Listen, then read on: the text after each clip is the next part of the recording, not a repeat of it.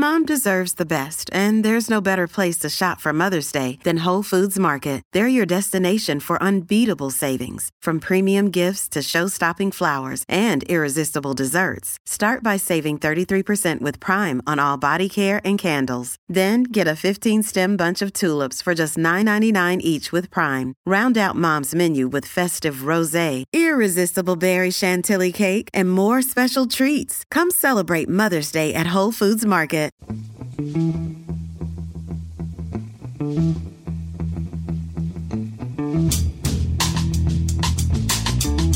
Hello and welcome to a special episode of the Price of Football podcast, the podcast that follows the money behind the beautiful game with me, Kevin Day.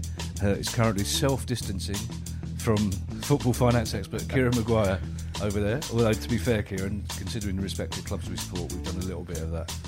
We have indeed. Yeah, and we were doing it in the Premier League, so I'm, I'll be really cross if that ends when you've deliberately self-distanced yourself downwards away from Palace. But there you go. Now, um, our producer, hello guy, has decided he wants in on this whole disaster capitalism thing. He sees some money in it. So um, uh, this show is about the coronavirus and the financial implications for football. Now, some of you may think this is not the biggest priority at a time of crisis, but you know, it's like the arts; it will have potentially a huge knock-on effect for many people and I think a genuine impact on the physical and mental well-being of football fans all over the country. So it's worth talking about. So, Kieran, before uh, let's face it, you know, mine is kind of mindless pub opinion. Yours is pretty much fact-based. So, before we get into that dynamic, let's just recap where we are at the moment. It's now it's Sunday, the fifteenth of March. Um, it's just gone one fifteen. Uh, we're in South London, which is good, except for the fact I should be in Prague. Uh, literally 35 minutes after I collected my money, the travel ban was lifted. And then the very next day, I lost 70 quid on the deal, even though I've been with NatWest for all those years. That, that is disaster capitalism. It's, it is proper disaster capitalism. It's NatWest, the lovely friendly man on the phones. We've got a personal account because I'm such a walking disaster area. It's best. my, my accountant says, have a personal account, pay the extra money. So I've had a really good relationship with my bank manager. He said, no, no, of course, special rate, blah, blah, blah, which didn't apply when they, when they bought the money back off me. It's terrible, isn't it?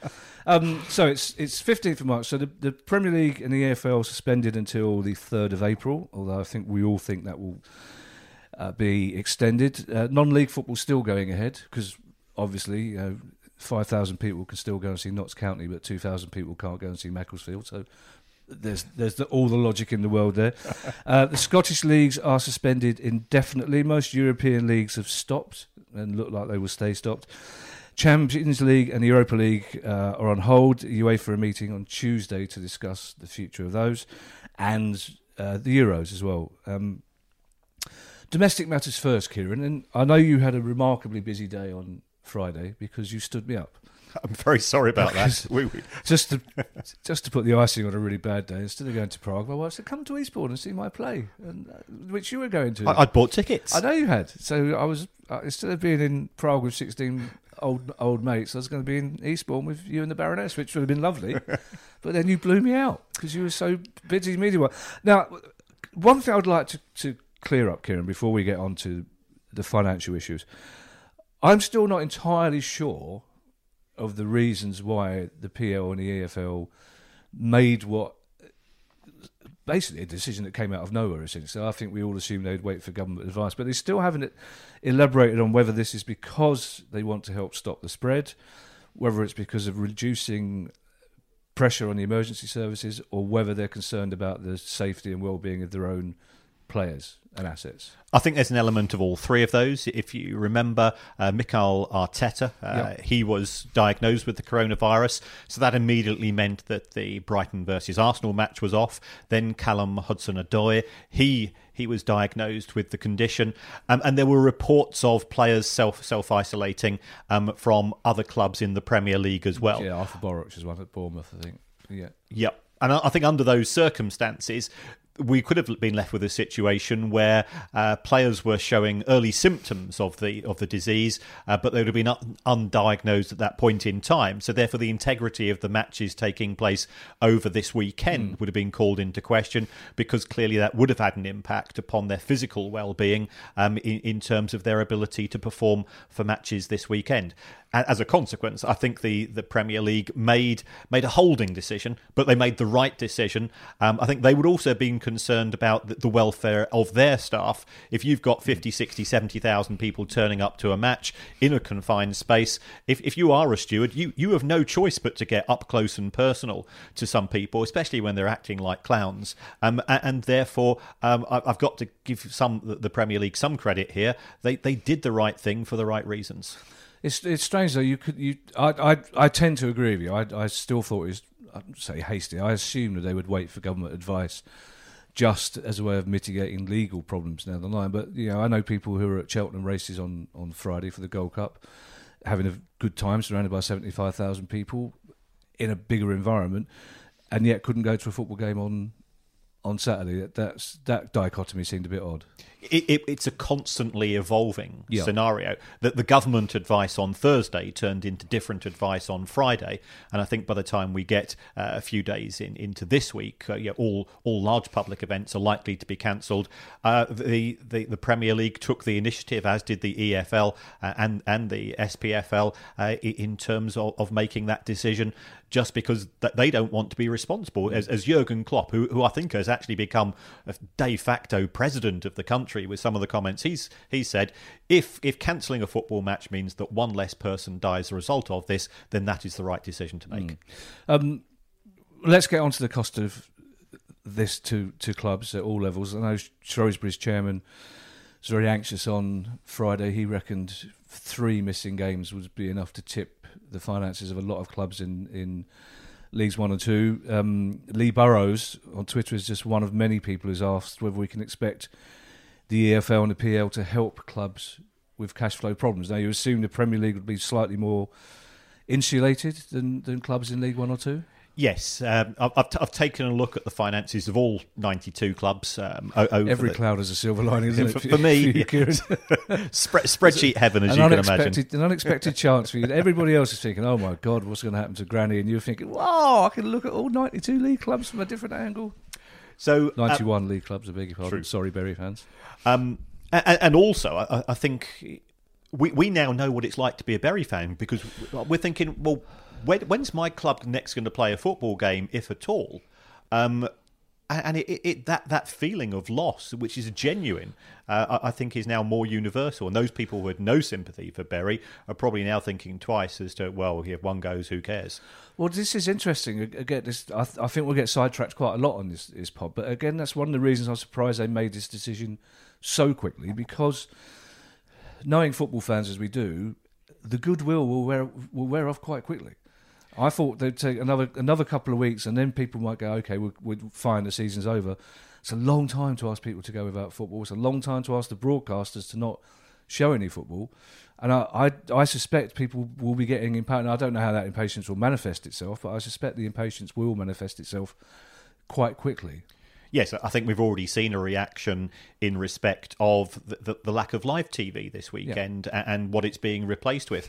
Um, sponsors, broadcasters, and and fans. You know, we're all we're all committed to the game in, in various forms, um, and it, it is going it's going to be a long period without without the game. Um, and how we're going to cope is uh, is is going to uh, prove things something to do with how good we are as a nation. Well, so far, not very. Basically, uh, the, my new favourite swear word is stockpiler. uh, I'm going to be calling if I'm annoyed by anybody in future, I'll be calling them a stockpiler because I don't. it's not that sort of pod. Yeah. Well, again, as another, somebody asked me yesterday. Quite a few of my friends. I was still in Eastbourne, living the dream, but quite a few of the people that were going to Prague, we went to Dulwich Hamlet instead. Was quite a big crowd at Dulwich Hamlet. Mm. What happens if National League teams start getting a thousand more people a week? Do they then have to stop the National League? Because in one sense, there are National League fans going, well, this could be actually this could work out for us in terms of our income.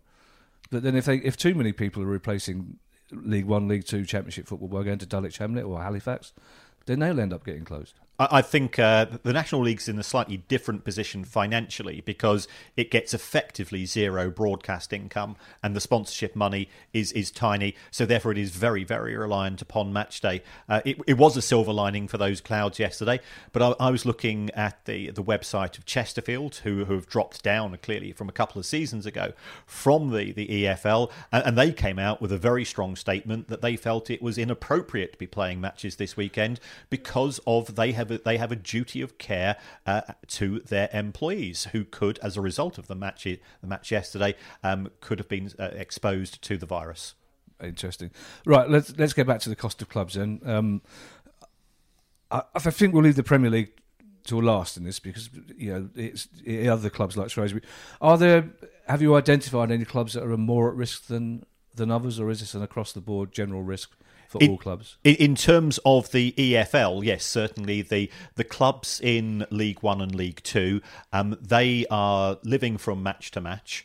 Mm. Um, they they get if, if you're looking at sort of the, the, the clubs which are getting the cr- the crowds of two three four thousand they're probably getting 50 grand a match um, from a home fixture um, and they they've got bills to pay. So w- what have we seen recently? Well, Macclesfield Town failed to pay their wages in February. Southend United failed mm. to pay their wages in February. Both are now up uh, before the EFL on charges, but if they couldn't pay the wages when money was coming in mm. through the gate, and clearly they're not going to be in a position to be able to, to pay the wages and the other suppliers um, in in March, April, May, and so on. Uh, they are not alone. If, if you talk to club owners, remember that two thirds of clubs in the EFL are losing money anyway. Mm. Um, and that's on the basis of selling tickets uh, but it's not just the ticket money that these clubs are generating, it's the fact that they are selling catering, they are selling programs and things of that nature. And when the when the club is is not playing the home games, then it's trying to hire out, if at all possible, the, the, the club's facilities to hospitalities, for weddings, for things of this nature, and all of that's going to stop. Uh, you know, e- either people are going to cancel the bookings, or the club's probably going to have to turn around to them yes, and, and yeah. say, you know, under either government edict or the advice we've had from the EFL, we're not in a position to be able to offer you um, offer offer you those hospitality or catering services. Um, it could be that our staff are, you know, our staff are at risk, or they've already contracted corona, and, and therefore everybody's on effectively on a self-isolating lockdown. Or you could take sensible precautions and, and make sure you're clean and hygienic, and if you haven't got symptoms, go to work as normal and keep apart from each other and try and carry on life as much as possible. Yes, I, I think all, all, employers will be will be taking that stake. Mm. The problem is if if you are um, an organisation such as a football club, it could be that you have taken that, those precautions, but then you've got 50 or 60 people turning up, one of whom might be feeling not 100%, yeah. but they feel that they ought to attend. Um, and very, very quickly, I think that we, we're, we are in completely unknown territory as to how close, how quickly this particular virus spreads between people. And, and until that has been finalised, um, I think people are taking a very cautious approach. Uh, you know, I, I, as you know, I, I work at university. Yeah. Um, we we got a, a, an email yesterday. No more teaching face to face. We don't think exams are going to be taking place in a right. traditional method. So we've got to work out alternative forms of assessment and that's that's a precautionary approach in France. All all theatres, all cafes, mm. uh, and and huge swathes of the economy, which which contribute far more significantly than the football industry, are going to be significantly disturbed financially. Mm. You say there are a lot of unknowns. You haven't spoken to blokes in pubs. Ah. They, they, they, don't seem to be many unknowns amongst the blokes in pubs I know. Back to Lee Barrow's question then, talking about whether the EFL will help with cash flow it strikes me from what you said about Southend, Macclesfield, for example, that the EFL would be reluctant to give them the same help that they would for other clubs. I mean, if you've got clubs that are, that are financially struggling because of their own mismanagement, incompetence, bad luck, whatever it is, it, would be difficult for the AFL to say, right, you can have the same level of help as everybody else, would it? Or, or will it have to be a blanket? Uh, well, solution if there is such a thing in this case. I, I, think we've we've got to look at who is in a physical position to offer help. Looking at the EFL's financial, balance sheet, financial, financial help, help yes. Um, the EFL simply doesn't have the cash to do so. Oh, so, so, oh. so let's let let's just let's just park that idea. Oh, okay. Then I think we, we need to look at all of the, the football authorities and, and all of the the major players. Um, the EFL doesn't have the money. The Football Association in their last set of accounts, they had over forty million pounds. Now, I, have done. We've spoken about that on previous pods as it, well because there was some confusion about that. Yes, yes, yes, but it, it does it does have significant amounts yeah. of cash. what realistically are we looking at? If you're a League One or League Two club, you've got six home games remaining. Let's say that they need, on average, fifty grand each to to pay outstanding costs. yeah. So Which would include wages, which include wages. Yeah. So therefore, it's three hundred grand per club. You multiply that by the forty-seven clubs. We're talking around about fifteen million pounds. EFL doesn't have it. You know, let's so they're not in a position to do so. Where else could we look? Well, the FA does have money. The FA will say, well, our responsibilities are towards the England team and grassroots football. The FA is now looking at significant losses um, if uh, Euro 2020 doesn't take place, because uh, in theory, everybody's going to get a refund and there's going to be issues in terms of um, the, the relationship the FA has with the European broadcasters for uh, Euro 2020 games. So I, I think the FA is in a, is in a relatively precarious position. Do you think? Sorry to interrupt you there, but it's, it might not be in a place to crowbar this in later on. But do you think they might be helped by the fact that the Japanese authorities have said the Olympics will go ahead, come what may? Well, I, mean, I think the, that- Jap- the, that- Jap- the Japanese authorities are saying that today. Uh, you know, will they be saying that in a week's time? Right. At present, the Euro 2020s is on. Uh, it- the nature of the tournament that it's being spread over eight cities across Europe, uh, I, I think it will be it will be madness on, on the basis of if the um, if, if the disease is going to peak in 10 to 14 weeks here in the UK, that that rules it out. Remember, there's ser- there's a significant number of group games taking place in uh, London, Glasgow, and Dublin, and then we've got both semi-finals and the final taking place at Wembley as well. So I, I can't see it happening. Well, again, this is a problem, and it's another segue because you, you say it's going to peak in 10 weeks. Other people are equally convinced it's going to peak in the middle of April. And in the absence of any explanation from our government or our government side, it's, that's the one thing that we're not getting is our government say, well, this is why we're not closing schools, this is why we will be closing theatres. So the, F, it's very difficult for the FA to, to, to act when they have the same scientific facts that we do, i.e., virtually none. Well, yeah, we're, we're, we're we're living in a vacuum, and, and the trouble is, in modern society, we've got the internet, and the internet fills that vacuum Doesn't it with, just? with Yeah, in, yeah. incredible nonsense. I mean, that 10 to 14 week figure came from listening to chief medical officers yesterday, Yeah. but, but that clearly could change uh, on a daily basis. So we've we've established that I think the FA would struggle. The EFL is not in a position. Some clubs will have some form of insurance That- in that was my- respect of this. That's the, the probably the most asked question after the cash flow one. right. Is how insurance works with this. Will insurance companies pay out? Well, if, if the club has specific insurance for events of this nature, then th- then that there will be paid out. Are there specific insurance for it? Th- Global, there, global there are it- well, not global pandemic, but uh, but emergency uh, emergency type you know uh, uh, unexplained events insurance does take place. Well, obviously that's what insurance is for. But there are, you know, again, this is a phrase I hadn't heard until coronavirus, force majeure, Majeure, yep. which I'm hearing a lot in my industry because TV shows are being cancelled, tours are being cancelled.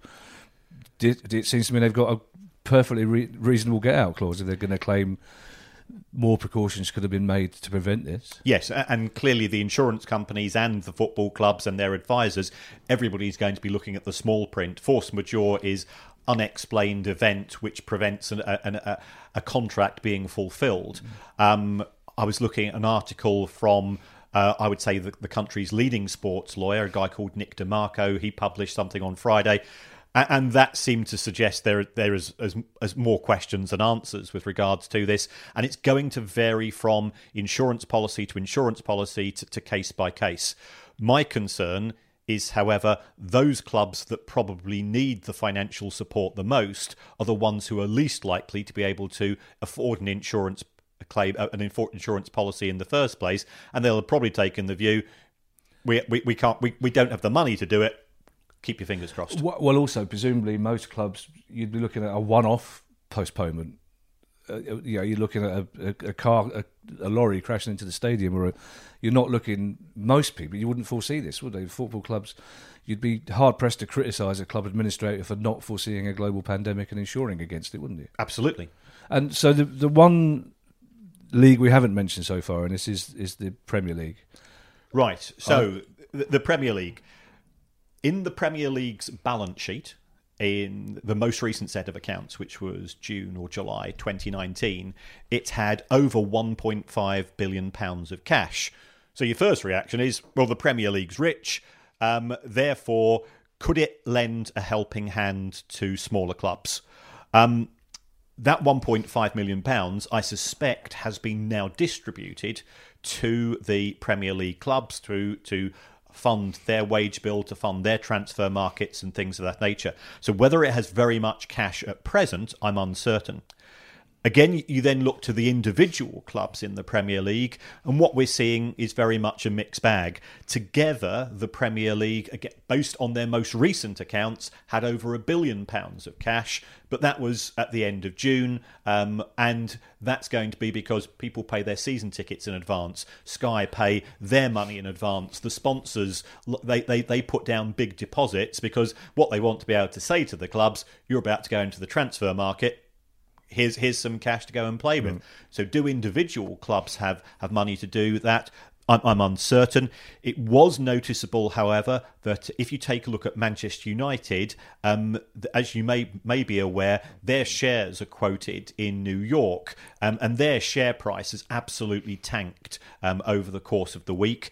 And United, um, sud- purely because of of, of, Corona. Right, yeah, because okay. on the pitch they you know they they're on an upturn, um, and, you know the, the, market normally would say, well now you've got you know, two or three times the chance of qualifying for the Champions League, so therefore we'd normally factor that in from a positive perspective. But they've taken an absolute hammering this week because they're in the entertainment industry, and clearly that's one of the one of the industries yeah, which is going to look the most vulnerable mm. um, on sort of for the rest of this year. Thanks, um, thanks for that, Kieran. sorry about that. Um, I, I don't. The last thing I want to do is to be, for want of a better word, tabloid about this because one of the very many things about this whole thing that I, you know, when Sky or the, or the tabloids, you know, cases don't rise, they soar. You know, everything is exaggerated, everything's hyperbole, everything's designed to scare already scared people, as far as I'm concerned. But there will be Bury fans going, well, hang on a second, if if the EFL do bail clubs out, if the Premier League do bail clubs out, a why couldn't they do that for us? But b is your instinct that if this does last, if the season is voided, we'll come on to what could happen. Is your instinct that other clubs may join Bury because of it? Un- unless they are given some form of financial support, clubs will go out of business. So this is where I think the Premier League, even if it gave say three hundred grand to each of the League One and League Two clubs as as an it's an interest free loan, or you know, say well, you can repay us over over five years. We were talking in a recent podcast about the the, the clubs being able to give Richard Scudamore a five million pound yes. uh, golden goodbye, uh, and the rationale behind that. Well, I'm saying for three times that amount of money, we can preserve the integrity of the pyramid system. Yeah, it's something which you and I have grown up with. You know, we, yeah. we, we could be able to used to be able to quote when we were kids. I'm sure which clubs were in which divisions and how many oh, matches and so on. Yeah. Um, and and managers and their kit and their badge. Yeah, yeah. Yep, and, and and that is really important to English football. My my concern is that with many elite clubs now being owned by foreign owners who who are not familiar with English culture, and this is this isn't a, uh, an anti an anti foreign owner uh, issue. It's simply they've they've grown up with, with a different system. Well, also many club owners like Leicester's, for example, who are foreign but fully understood the nature of English football as well. So, yep, some some do, some don't. Some some not, do, some yeah. don't. But you know, they might be saying, well. Does, does, does it really matter if, if Morecambe or Macclesfield or Southend go bust? But then I think you've got to look to see, uh, you know, think about our respective clubs. Where did Glenn Murray came come from? Yeah, you know, yeah. Started off at Workington Reds, yes, then yeah, Carlisle, then Rochdale, then us, then you, and and his career progressed. Harry Kane spent some of his time on loan at Leyton Orient. uh, Jamie Vardy he was signed Fleetwood, Town, Fleetwood yeah. Town and played for Halifax. Yeah, Dele Alli was at MK Dons and exactly. Yeah, um, and to, to throw if, that away, I think would be would be bad bad for individual clubs, bad for individual towns, but actually bad for the Premier League as well. And I think there are enough PR gurus to explain that to people, hopefully. But it would mean the AFL. We've learnt from this pod. That would mean the EFL relaxing their own rules, though, wouldn't it? Because Everton, Bill Kenwright tried to help Bury out and was blocked from doing so by EFL rules. So the EFL would, and presumably they would happily do so, but that would mean a rule change by the EFL, wouldn't it? Yes, but remember the EFL ultimately is a members club, right. and if the members vote for that change, yeah. then then I can't see an issue. So those are the, the football authorities that could help. Then we say, well, what about government help in terms of either central or local government? I suspect that many, many football clubs will be struggling to pay their, their monthly rates bill. So it's not going to come from local government. We, we know that individual councils simply don't have the resources to be able to offer people a potential holiday. Now, I have been looking at some of the changes introduced in the budget um, by the Chancellor on Wednesday, one of which is for small businesses, and I think many EFL clubs might constitute this yeah. un- under the way that they've been defined um, to to give them some form of assistance in terms of paying their PAYE and NI. You know, the, the, last thing that the government needs, and, and this this extends, of course, to all industries, is for individual companies, individual businesses who are on the, the you know, on on the absolute cusp of, of survival or or failure to to go out of business as a result of tax issues. So I think there is there's a little bit of help there. Is is the government going to help the football industry? No. You know, as, as a specific industry, because then quite rightly the hotel industry, the, the, arts, the, the restaurant, arts, the arts, yeah, of course, of you know, so it's yeah. it's it's not going to make football a special case uh, just because we happen to love football. I happen to love the arts as well, so I would like to think both would be special yeah, cases. But you're absolutely right. They, could, you know, I, I'm sure this government has its priorities. and I doubt if they will tell us those, but yeah, these, their priorities will be the people that are most likely to vote for them at the next election. Would be.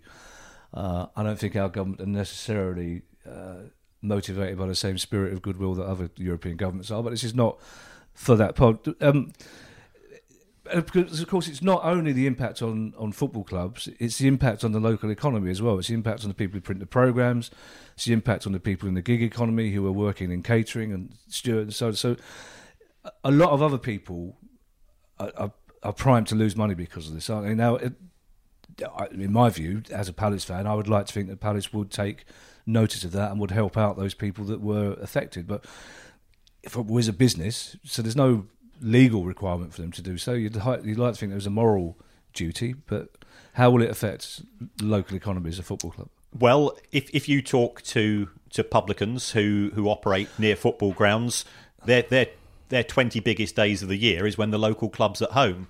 Um, yeah. You know, it, it's it's tough going in that business. Um, I, will just stop you there to, for, by way of an advert. Was, we we've thought of that already because the pub we go to is tiny and empty during the week, so we're going to try and turn up on mass on Saturday anyway. So there was a game because you know if if one terrible knock-on effect of this was that that pub went, I would be heart, be heartbroken. But that could be replicated all over the country, couldn't it? So y- yes, and, and uh, I, I, saw some Tranmere fans yesterday doing something similar in respect of their football club. Before we come to the issue of refunds, we've got fans which who we, which we will do. We yeah. will, yeah. Um, before we come to that particular issue, ultimately, the most important thing to a football fan is the idea of they want their club to be there in 12 months' time, in three years' time, in 10 years' time, so they can take their kids and their grandkids to the match.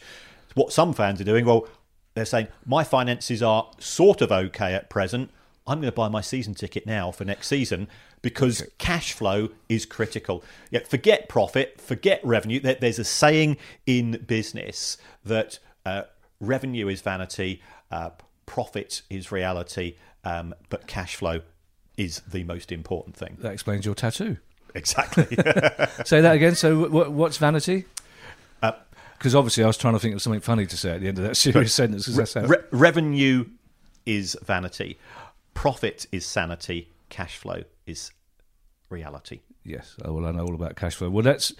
And I'm aware, by the way, people listening to this, that yes, it could be considered irresponsible for a load of people to go to a, a pub for no reason on Saturday. But if none of us are showing any symptoms, uh, exactly, and, and, if, and if we are, we will self isolate. Otherwise, yeah. support support your local businesses well, this is in all in all shapes and forms. This is something I really want to get across. It's, it's really important that where possible we do support local businesses and the local economy because all of us staying indoors, except for occasionally venturing out to panic buy toilet roll and jam isn't going to do any good at all, is it? So uh, I think it's really important that we go to the pub as long as we all feel we're fit and healthy to do so. Now, well, let's talk about the cost to fans then, because uh, as you say, this is the time of year when we would be looking to renew season tickets. But would we also be expecting were the season to end now? I know you read the small print of season tickets. I haven't done that. First thing I do, get a season ticket, put it in my card, throw everything away. Two weeks later, I wonder where the fixture list is. Find that. I don't. Of course, I don't read the letter. Nobody does. But Um, in terms of refunds, you know, if, if you're a football fan with three, four, five games still to come on your season ticket, are you looking to get a proportional refund of that? Um, you, you've signed up for a contract for the club to deliver It's a no, then, isn't it? to, to deliver the matches. Um, but there's, I think there's there's a won't pay and there's a can't pay issue here. Um, it, it could be that the club has a legal obligation to repay you because it's failed to fulfil its side of the deal. You know, it it's it was supposed to provide you with a minimum of X number of football games, and it's failed to do so. But if the club itself has no regular income coming in, then it doesn't have the physical cash. It goes back to this issue of cash flow. The last thing that football clubs need at a time when they can't pay their staff, a time when they, they can't pay their regular suppliers, is for some RC football fan to turn around and say, well, I've, you've I've, you've cost me four home matches this season where I was going to come along and slag you all off. I now want my money back. If you want to do that, then well, sod you, really. I've, I've got no sympathy for fans under those conditions. You support your club because you love your club through thick and thin. It needs help at present. Yeah, yeah. By all means, be pissed off um, that you're not going to get to see uh, see all the matches. But uh, the present condition is that matches are being postponed. Uh, yeah, I think I, think as well. Most football fans, I think, will make allowances for that. I'm genuinely, Yeah. and I'm basing that on football fans that I know, and I've, I've met a lot of them. And I think most football fans are sensible enough to go. I think the club will, when things are back to normal, the club will find some way of recompensing us. We'll either get four games free or whatever. But and I think clubs will want to do that along the line anyway. But the trouble is, especially at the higher level, is that so many season tickets are corporate season tickets now. So if you've got at the Emirates or the Etihad blocks of tickets that are owned by accountants, lawyers, they probably are going to be arsy about it, aren't they, and want refunds. Yes, I, I think that, that certainly the the, uh, the the corporate sector, the prawn sandwich brigade, whatever- however you want to refer to them, they will take a more forensic approach to this. They will say, "Well, you've simply breached your contract, and, we will take action." Um, there's that could also be the case in terms of sponsors. Although I, do think that's to a certain degree is a double-edged sword because you know if if the sponsor does take legal action against the club, I think the backlash in terms of goodwill against that sponsor. Yeah, if if you destroyed my football club, well, all football fans are going to say, Yeah. we ain't buying your products. Yeah. Um, the prawn cocktail brigade reminds me that I, there's one question I didn't ask you, which I should have done off the back of talking about EFL clubs and your fears that some of them will go bust. I'm presuming that no Premier League club is at risk from anything other than a much much longer postponement. Uh, would I be right? Am, am I optimistic in thinking that they're more immune? I, I, I think they are okay in the short term. Um, you know, one one of the things we have discovered over the past few months is that this this uh, this gold at the end of the rainbow doesn't actually exist in the Premier League. Total losses, I estimate to be around about three hundred million pounds. Southampton announced their results last week. They lost 35 million quid in a year. Now, unless you've got owners, and, and most Premier League clubs do have owners who are in a position to cover those losses, um, we, I think we underestimate just how um, significant the, the this discretionary money can be. Spurs get eight hundred grand a month, uh, sorry, eight hundred grand a match from catering, for example. Um, it only takes three or four of those to go missing, Yeah. and, and you've got, you've got a problem. I think one of the things which might save the uh, the Premier League clubs to a certain extent is that almost every club, in terms of its wage structure, heavily incentivizes players' wages. So therefore, they get appearance bonuses, they get clean sheet bonuses, goal bonuses. At the end of the season, they get bonuses based on the position of the table. Well, those bonuses can't be paid out. So therefore. Players are dropping back onto a basic wage now, not a basic Uh, wage yeah, as we yeah, understand yeah, it, but they but not, so that will help the the Premier League clubs. I think they're in a better position. We are seeing going back to your your question earlier in respect of well, what about the support staff, the people who are on uh, you know, the gig economy contracts? Do the Premier Leagues have an obligation to pay them? No, they don't. And I'm not saying this is because it's from my club. Brighton on Friday said we will pay all of our match day staff their money, regardless of whether the other ma- matches take place or not, because it's the right thing to do. I'm hoping that other clubs will follow action, follow that course of action, um, and that will again help to be part of goodwill. Manchester United, who were criticised earlier, they gave £350 to everybody that had bought a ticket for their match in Austria that was called off on Thursday. Mm. They didn't have to do that. Yeah, they yeah. did it because it's the right thing to do. I think this is an opportunity for the football industry, especially the Premier League, which comes in for a lot of stick, to say, actually, we're not the, the pantomime villains that you, you think we are. Uh, we saw Aston Villa and Newcastle um, and some other clubs uh, yesterday. All the food that was uh, allocated Yes, yeah, yeah. that went to the local Yeah. homeless shelters and things of this nature. Let let's show that actually football is a shining example of what's good in this society. Well, I've said this before, but any of us who are involved in foundations at football clubs are aware of some of the surprisingly joined up thinking that does go on in the Premier League and in the EFL when it comes to community issues. And, and again, there's another fear that most of the foundations are self-financing. But again, you know, the longer this goes on, the more difficult it's going to be for those. But the Premier League does do some wonderful community work, and I think you're right. This isn't, if anything good can come out of this, it will be a, a, a way of highlighting that. Yes. and, and actually saying, well, as as you say, look, yeah, we made these decisions early for the for the good of people. We think we're aware of the economic impacts. We will do our best to mitigate it, and then, it, I, yeah, we'll keep looking at. it. But let's have a look at the options for the for the season. Uh, I, I know this chap, Mr. Cadbury's parrot, and such a serious pod. I'm almost reluctant to ask Mr. Cadbury's parrot question, but. It's a good question. My my opinion, for what it's worth, and again, this is a classic pub opinion, prefaced by words that I can't stand. I'm not a scientist. I'm not a broadcaster, but it's not going to. You are a broadcaster. Oh yeah, I am. Oh yeah, I hadn't thought that. I am. I, oh yeah, I'm not a scientist. Maybe I'm a scientist as well. Um, I'm I'm fairly convinced that it, of all the options that are discussed, I think the season will finish, but behind closed doors. I think I think the broadcasters have got an enormous amount of influence in this. I think they will want to show something, and I think in terms of preventing legal action, which you know, avoiding the season now and saying Liverpool don't win the title, nobody comes up, nobody goes down. As a friend of mine who's a football lawyer said, that's ten years worth of legal problems there. Ending the season now and saying, right, the, the three clubs in the bottom three are going down, come what may.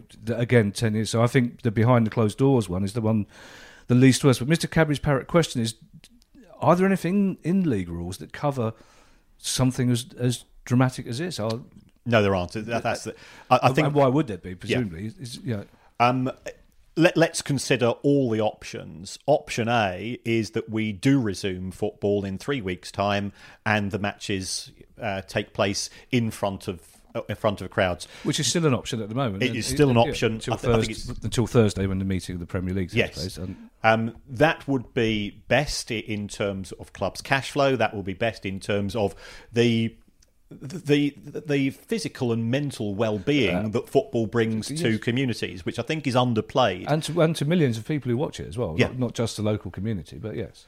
Um, so, so that's option number one. I think that's unlikely. Yeah. Option number two, again, the matches are played this time behind closed doors. Um, it, it, it would be surreal. I think that would be the, the best option in terms of mitigating potential legal action because then, in terms of sporting integrity, the Premier League is based on 38 games and the EFL games are based on 46. Whether that is feasible, um, it's, I think it's because you will still need staff. You will Yes, still still need stewards. You will still still need people to still need the ball boys. You will still need the management it- staff. easier to easier to do the social distancing thing and more manageable with numbers, etc. That's right. Less pressure on emergency services, and it, I, for me, that seems to be the only logical conclusion. But we've seen in the past from the EFL and the Premier League that logic. Well, does- but, but that's I think that's good from uh, a sporting integrity. From a cash flow point of view, it's a disaster. Yeah, yeah. So, Yeah. yeah, the, the clubs will be saying, well, we've got costs being incurred in putting on the matches. We're not getting any revenue. Now, could perhaps Sky, who have got a five-year contract with the EFL, this is a chance for Sky, who come in for a lot of stick, you know, Yep. because they're not giving refunds to Sky Sports subscribers. Could Sky say, well, actually, we're going to give you an advance of next year's money if you go and play the games behind closed doors, because that will allow us to broadcast them. It would allow our advertisers to get their products in at halftime. People are still going to watch the matches and it could be that you know, there's there's a way of rewarding season ticket holders or people who have bought tickets because all clubs have databases these days. Um, the EFL have something called iFollow, uh, which does allow people to pick up individual matches. And what the EFL could therefore say is that everybody who's a season ticket, they can watch their club's home games on this thing called iFollow. The Premier League have the facilities to do something very, very similar to that. So, yeah, okay, I'm not going to the match. I'm not buying the pie. I'm not buying the program. Not the, the clubs will be getting less money, but they are getting some benefits as well. From the broadcaster's point of view, I'd imagine the figures would be twice as high again as, as normal for the, for the circumstances. So, Yep. advertising revenue would probably increase greatly. I would have thought. Well, well, potentially, because let's face it, we're not going outside of our houses to do other things. So, actually, you know, it would give an opportunity for, for people to, to watch the matches at home um, who had perhaps been thinking of doing other things. So, Okay. yeah, there could be uh, a, a, paradoxical benefit to advertisers from this. They won't be up in their rates. Yeah, I, I'm pretty, pretty, pretty much Yeah. sure of that. So that's those. Those are two options. So, what are the non-football options then? Well, the the non-football options are that we suspend the season as is today, and promotion and relegation are based on what we've seen. From a sporting integrity point of view, it, it, it's a non-starter. Um, you know, people will point out to me as a Brighton fan, our next four home games. Manchester United, Arsenal, Liverpool, Manchester City. You're going to, yeah, are you going to lose all four of those? Well, Karren, Karren Brady is the one who's very vocal about this as the solution. But you know, to to quote a, a different case, she would say that, wouldn't she? Yes. Yeah. Um, so I, I don't think that would. I don't think that one would stand up. I think there there would be litigation from Bournemouth, Villa, and so on. Yeah. Um, is is there And some? presumably the two clubs from the Championship that are not getting promoted, so Yep. Leeds and West Brom, unless you do promote them and have a bigger league. Well, I, I think that's something which, which has been mooted over the last 24 to 48 hours. And effectively, what you do is that you retain all 20 clubs in the Premier League at present, and then Leeds and West Bromwich Albion are added to those two. So next season, we have a 22 team Premier League. And what will happen is that there'll be four teams relegated, and the top two from the Championship would get promoted. It's upsetting for those people in a playoff place. There's always going to be a loser, whatever decision was been made. But I think that would be the minimal, that would minimise the, the legal wranglings um, in terms of what's available. Well, it, it would because the Premier League would have to agree with that, so it'd be a Premier League vote. But I can almost guarantee the the one time when four teams got relegated, Palace were the fourth team relegated by some considerable distance. So I can almost guarantee that we would be the fourth team relegated next season by some considerable distance. And there are people who say, "Well, that's not fair legally." So whoever gets, whoever, if that does happen, whoever's the fourth team relegated will be absolutely furious, and they'll be looking at legal action. So it's they, they will be, but this decision would have to be made by- by, the Premier. The Premier League is a members' club. Yeah. All decisions require two thirds of the clubs to vote in favour. Now. If those clubs at the bottom of towards the bottom of the Premier League, and let's be honest, we both support clubs who, who are quite quite common features. three weeks ago, I'd have agreed. You You speak for yourself. oh yeah, normally, yeah, yeah, you're quite right. Talking other seasons, yeah. Um, if if those clubs say, well, hold on, it, you know, let, let's vote to retain the Premier League at 22 clubs, what will happen is then you will get the, the big six. They will turn around and says that is not in our best interest because we want an extended Champions League. We will offer our resignation from Right. the Premier League, and now you can have your 22 clubs, but they're not going Yeah. to involve United, Chelsea, Arsenal, City, and Liverpool, and so on. So, which only goes to prove that whatever solution is taken isn't going to be the end of it, is it? There's there's ramifications for this for seasons ahead. Yeah, but if, if, there, if there was a simple solution, somebody would have identified it by now, and it would have been made. Yeah, and, and what about the option where we don't void it? We stop the season now. We say, right, Liverpool have won the Premier League. The two teams are going down, so there'll be a lucky escape for Bournemouth. Presumably, two come up. No playoffs. Tough if you're in the in the top six. This episode of The Price of Football is brought to you by the AI powered workspace Notion. What if you had access to tomorrow's tools today? In Notion, you do. It's the AI powered workspace where any team can turn ideas into action. My career is sort of a bit like being a butterfly, and I'm always jumping from project to project. So, therefore, Notion helps me from summarizing meetings notes and automatically generating action items to getting answers to any question in seconds. If you can think it, you can make it. And Notion is for everyone, whether you're a Fortune 500 company or a freelance football finance lecturer. You can try Notion for free when you go to notion.com slash price of football. That's all lowercase letters, notion.com slash price of football, and start turning ideas into action. That's notion.com slash price of football. Hi, I'm Steve Lamacq, and every week I'm joined by Music Ally's Head of Insight, Stuart Dredge, on The Price of Music, the weekly podcast all about the money behind the music industry. In each episode, we discuss the very latest goings on in the music business and dig into the finances behind the big stories. So, whether you're a music lover who just wants to know more about what really goes on in the industry, or you're an aspiring musician, manager, or label owner who wants some inside knowledge on how Spotify's financial model really works, or what the future holds for independent live music venues, this is a show for you. Subscribe to The Price of Music in your podcast app now. See you soon. Well, um, who are the two teams at the bottom? You've got Norwich and Villa. Villa. Um, if, if I was the chief executive of Villa, I'd be putting an illegal claim to say, well, They've got we've, games we've in got hand. nine games left. We could Yeah. have picked up 27 Yeah, points. they've got games in hand as well. Two games Yeah. in hand most teams. Yeah. So, so it, it, there, there is no there is no simple solution to all of this. What What about the? We've had some questions about specifics. Um, uh, Aaron Waite, for example, has asked how would a, a delay affect season long loan deals? So would the season be considered finished now, or would, would a player that you've got on loan, you know, if we if we start again in August, how does that work? I, I I think this is actually um, an, an elephant in the room that which nobody's really mentioned to date. Oh, well done, Aaron. Or is that an implied criticism of me, though? No, no, no, no. I, I- I think I think he's raised a very good point. Most football player contracts expire at the, at the season end of the 30th of June. So, so they have a contract of employment which expires on the 30th of June. Actually, I didn't know that. So that's that's considered the end of the season. That's 30th right. That's quite a long Um, time after the season's finished, isn't it? In terms of It, it is. I mean, you can if, if a player is being, but you think about when the window starts.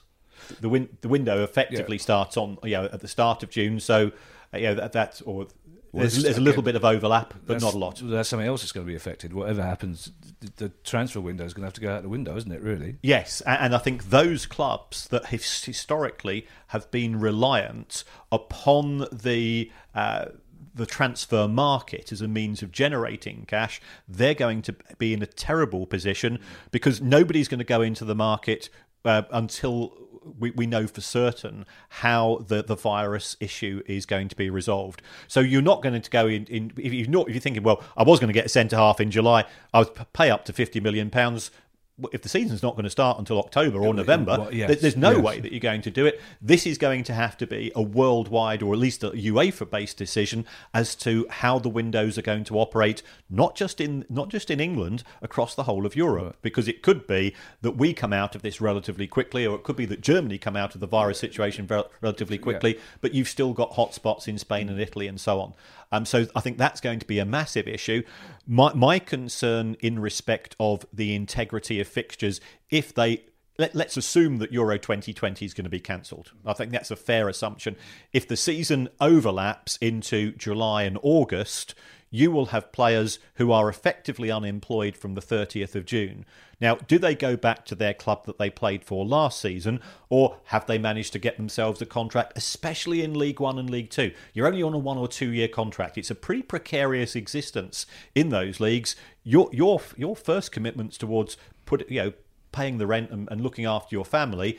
Um, if you are, let's say that you're you're Carlisle and you're in the playoffs in in League Two um, or something of that nature, what happens at the 30th of June? Do you carry on paying for your, for your previous club in July, mm. risk getting injured mm. when you've already been uh, accepted an, uh, an offer of a contract from Plymouth or somewhere mm. else? So it, I think from we've got to think not just of the clubs, but we're talking about young men who have got their their financial Yeah, of futures ahead of them. Um, a lot of people have asked this. I think partly because you've scared the bejesus out of people about FFP since we started the pod. Um, Chris and Lou on Twitter, uh, two people, said that would a change in the year end impact FFP because the longer season is going to incur extra wage costs? And Lou points out, you know, everyone is going to have higher losses, surely.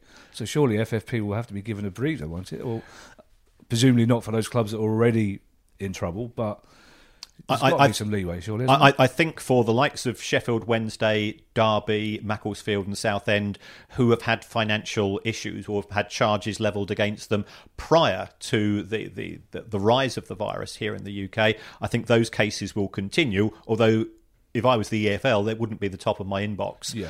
Um, I, I, I would expect an emergency general meeting of EFL owners to take place, and at that meeting, they will agree to suspend financial fair play considerations for 2019 20 because we are living in exceptional times and these are exceptional circumstances. So, therefore, you cannot apply the standard rules and then either the rules there'll be another it could be that they'll be they'll give them another 12 months grace because there will be a recovery time for hmm. 2020 21 and we start ffp effectively with a clean sheet in 2021 22 But again, I haven't got your accountancy brain or legal acumen.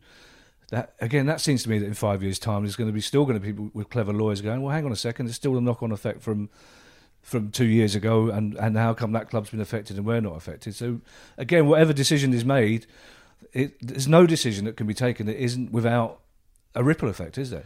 Th- there is but again i go go back to the fact that both the uh, the premier league and the efl are members clubs now you know if I, I i used to belong to a running club you know i therefore had to abide by the rules of the club if i didn't like them i just had to go and stop running with that club What- it's the what- same What, what, what running rules did you have? No walking. well know in terms of your conduct if you if you are on club Ah, nights you don't know, don't, um, don't read spreadsheets in the shower, that sort of Exactly. thing. Yeah, of course. It's the more I think about this, the more I think how unlucky Burnley uh, Bury would be. Is, if all this was happening this season, Bury would probably still be with us.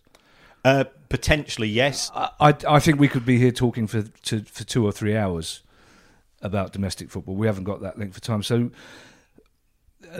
our sympathies, I'm guessing the sympathies of most people listening to this, are not with the clubs in the Champions League. That's not most of our priority. Um, although, God forbid, you and I have occasionally will have gone to sleep tonight at night. Not tonight. We're not sleeping together tonight. It's social distancing, separate rooms tonight.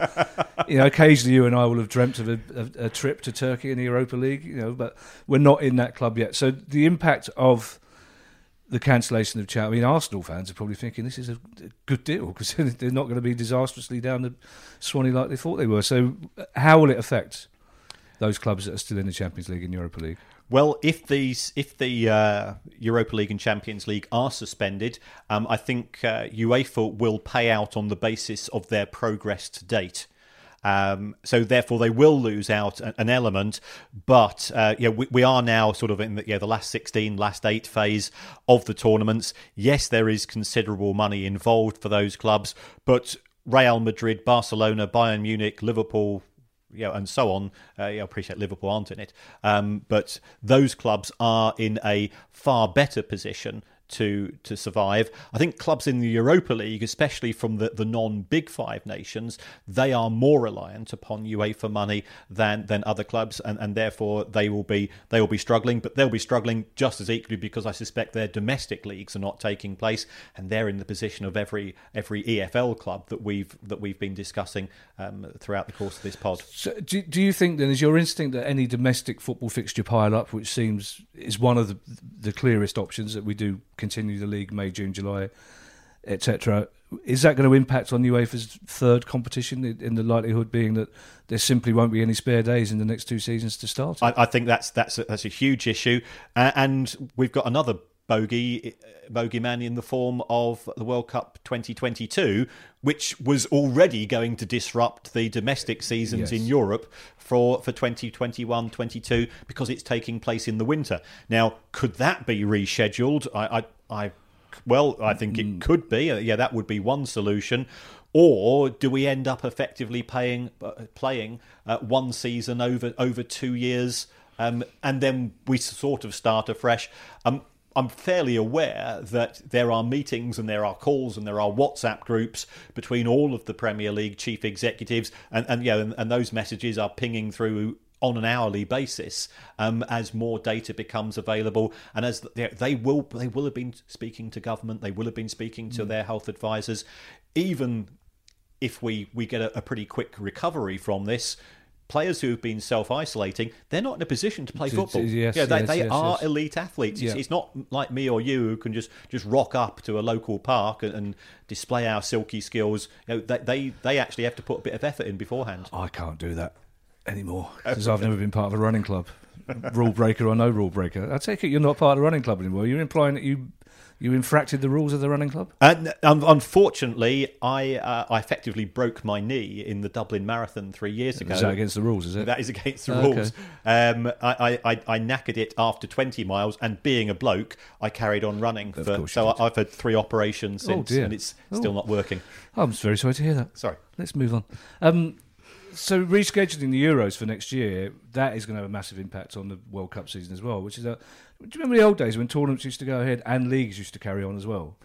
yes. Mean, when we when we were growing up, you, most clubs didn't supply players to, to England. So if England were playing, you'd still have a league game. So that's got to be a possibility as well. Although again, the, the major clubs are at a massive disadvantage if if that's the case because they're five players down, aren't they? I, I think uh, yes. Uh, you know, we got the African Af- African Cup of Nations. Will that be impacted because Yeah. that's now become a winter tournament, Yes, taking yes, place yes. in in January twenty one.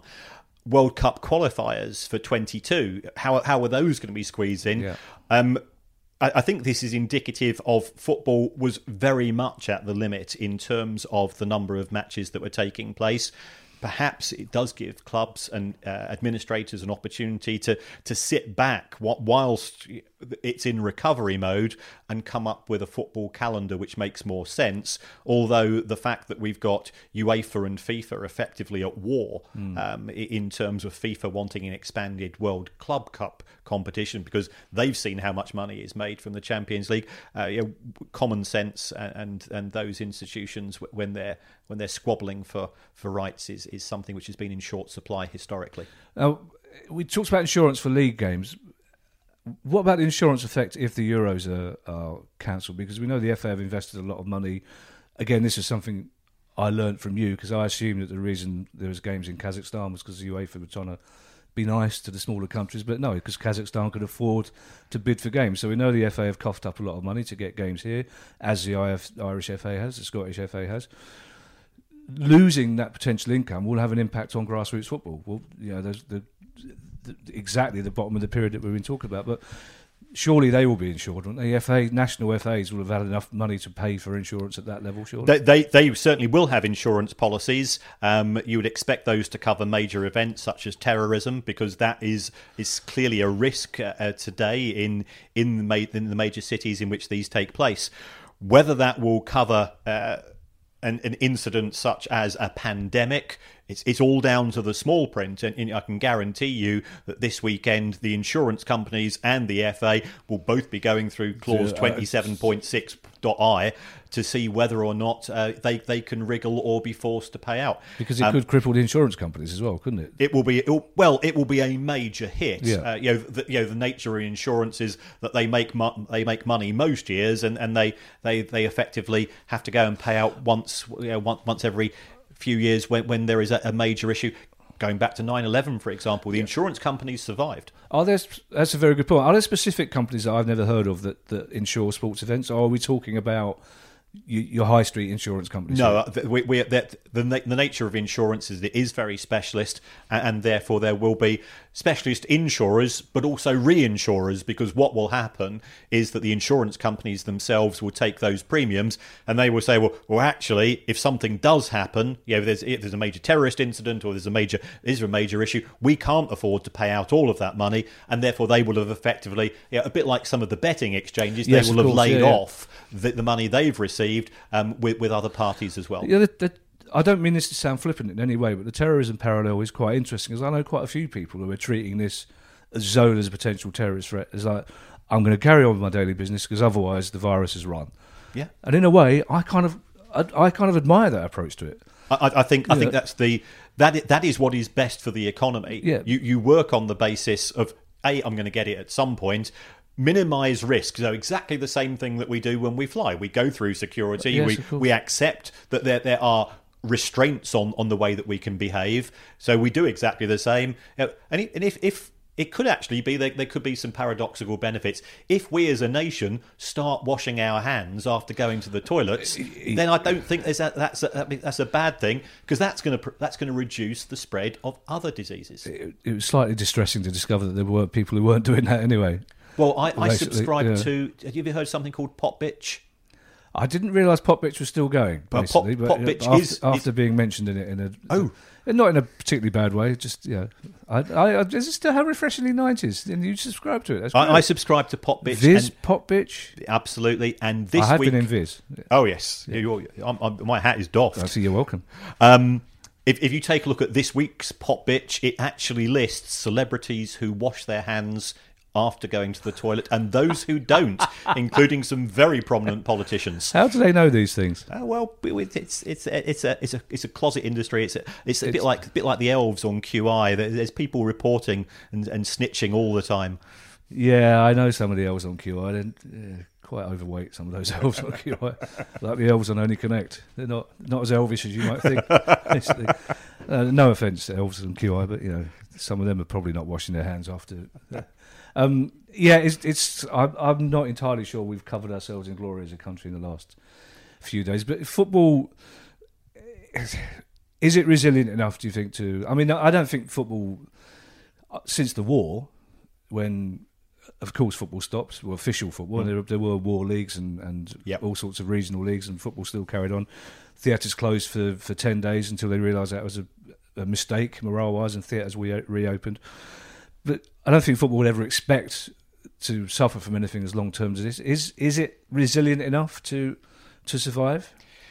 It, it it is resilient enough to survive in the short term, provided some cash assistance is given to those clubs who are most vulnerable.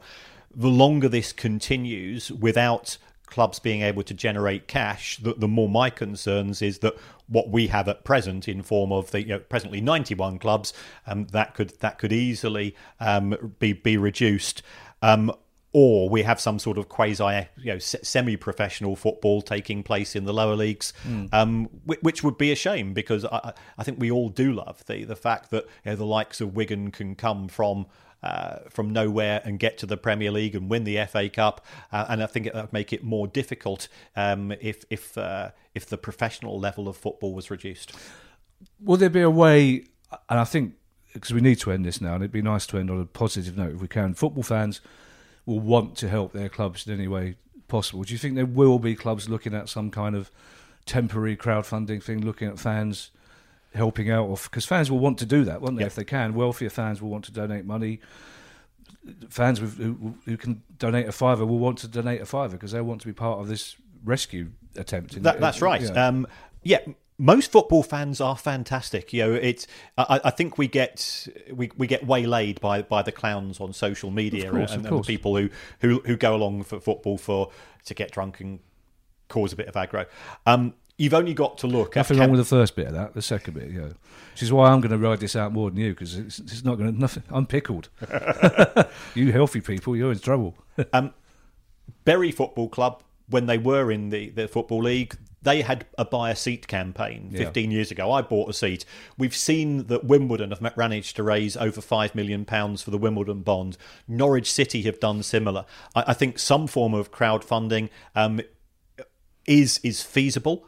Um, and there could be benefits given to, to the fans. You know, you're going to get a free. You know, if, if, if when when the match matches resume, if you put in over hundred quid, you get a free shirt next season. Um, you get a chance to vote on our next away kits colours. You know, th- there are there are ways of giving benefits which aren't necessarily costly financially to the club to the fans who are prepared to do things of this. Also, there there are owners who love their clubs and if some of them have money, I think they they will do the best that they can because it, it is a central part of our life. It is the glue which binds us together. I'm glad you said that because to come full circle, you know, I love the theatre. Yeah. I love opera. I love ballet. All right. If I could never see another live ballet again, hmm, tough, fine.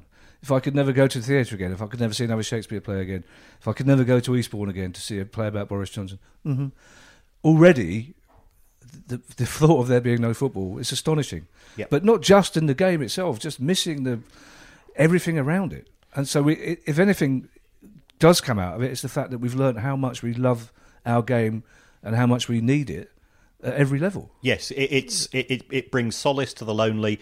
It brings um, it brings friendship to people who don't have friendship. I, I maintain, you know, we've both been following our clubs for probably fifty years Yeah, or yeah. so. Football is a fantastic day out, ruined by ninety minutes of activity in the middle. Yeah. But it's that fantastic day out. It's the fact that we, we've got blokes in their fifties and sixties like us who are talking to people. Uh, and we don't talk as you know we, we, we're not good at communication football allows us to do that football allows you to hug strangers when was the last time you hugged a stranger other than at a football match Yesterday morning. Oh really Yeah, you don't need to know why, but it's, it's, fine. He didn't want to be hugged, but you know, it's a theatrical situation. Um, also, as well, football and football fans, non-football fans, won't understand this, but they won't be listening to it, so it doesn't matter. You can't. It's impossible to explain what how much we love the game, but also we travel the country. We've got empathy. We see what life is like in recession hit areas. We know what other towns look like. So we, we're more out of the bubble than other people. We've got. I, I remember going to a wedding recently and being sat at a table where nobody liked football. I literally had nothing to talk about with these people. It's a nightmare, and he, and I blame them, not me. So I've got all sorts of interests, but they just without football because no, that's the first question. Oh, who do you It support? Ten minutes later, you're finding things out about this bloke who tells you he supports Stoke, and he's oh yeah, when I was at Stoke, and then he he's, he knows a Stewart. It's it's it's brilliant, and it, like I say, if anything, it just shows you how important it is to us and how we need to fight to keep it going. That's right, and, and you hear all of these great things taking place. I think Rotherham were playing an away match a couple of weeks ago, and they went en route. They stopped in Bury to support the publicans in Bury, who have, have, who have lost out in business themselves. Four four coaches turned up. Well, what a fantastic idea! Hmm. Yeah, they're- they're- I, I think what we're seeing at present is an opportunity to prove that we, at all parts of football, fans, administrators, owners, players, and so on, actually, nearly all of us are good people. Yeah. Here, here. Um, we do have other podcasts that we have recorded, so they'll be out in the next few days, um, including a very, very open, refreshing, and frank interview with Neil Doncaster, who's the supremo of Scottish football, um, which we recorded before all this took place. So, um, so our schedules is sort of all. Like, we will be recording other pods. We will keep returning on a Monday and Thursday, Yep. and I suspect we will find things to say, and hopefully before long we'll be finding things to say about football issues rather than coronavirus issues. But until then, we are Adapted Production. If you do have questions for us, it's questions at priceoffootball.com, and we'll see you shortly. The price of football. Goodbye, folks. Wash your hands.